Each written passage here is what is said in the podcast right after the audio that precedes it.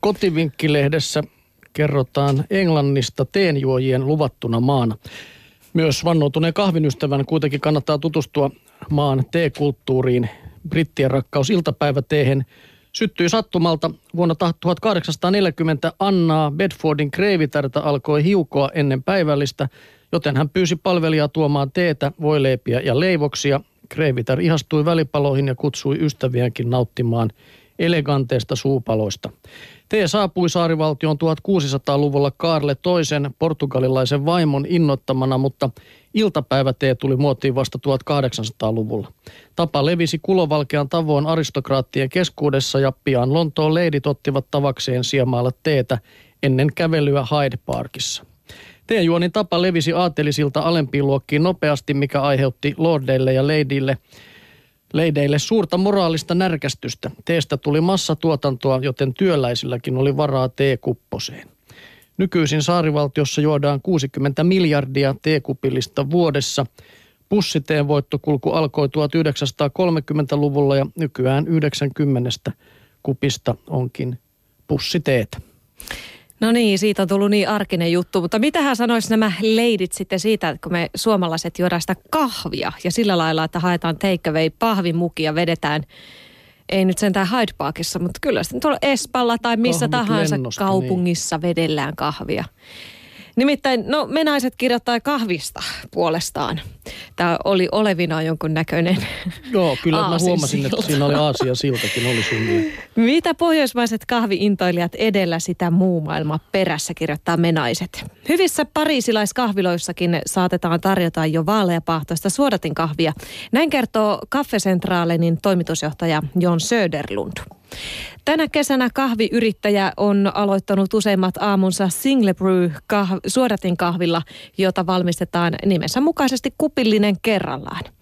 Sen valmistus on tarkkaa puuhaa. Harrastajat mittaavat sekä kahvigrammat että veden määrän. Toinen vaihtoehto on Aeropress-laite, jonka läpi kahvi painetaan käsivoimin. Suodatin kahviin saa uutta potkua jauhamalla juomansa itse. Papuina myytävän kahvin valikoima on laajempi ja jauha, jauhamisen jo nostattama tuoksu, on, tuoksu tuo tunnelmaa kahvihetkeen. Tämän minäkin allekirjoitan. Vaikka trendit vaihtelevat, John Söderlundin mukaan myös espressolla menee edelleen hyvin ja tummemmista pahdoista on tullut suomalaistenkin suosikkeja. Jos haluaa kokeilla jotain muuta kuin suodatinkahvia, mutteripannusta on hyvä aloittaa. Sitä on helppo käyttää ja se kulkee mukana myös reissussa. Sähköpannut haastavat perinteiset.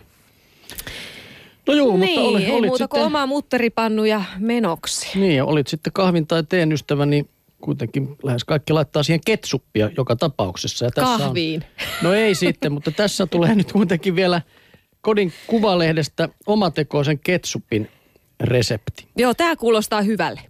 Elikkä kilo kypsiä tomaatteja, yksi punainen paprika, kolme valkosipulin kynttä, kaksi punasipulia, ruokalusikallinen rypsiöljyä, puoli desilitraa tomaattisosetta, puolitoista desiä punaviinietikkaa, puolitoista desiä fariinisokeria, yksi teelusikka paprikajauhetta, sitten ripaus cayennepippuria, sitten oreganoa, timjamia ja pari teelusikallista hienoa merisuolaa ja vielä musta pippuria.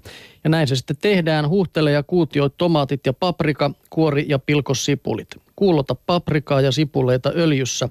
Kattilassa lisää tomaattisose sekä paprikajauhe ja kuulota vielä hetki.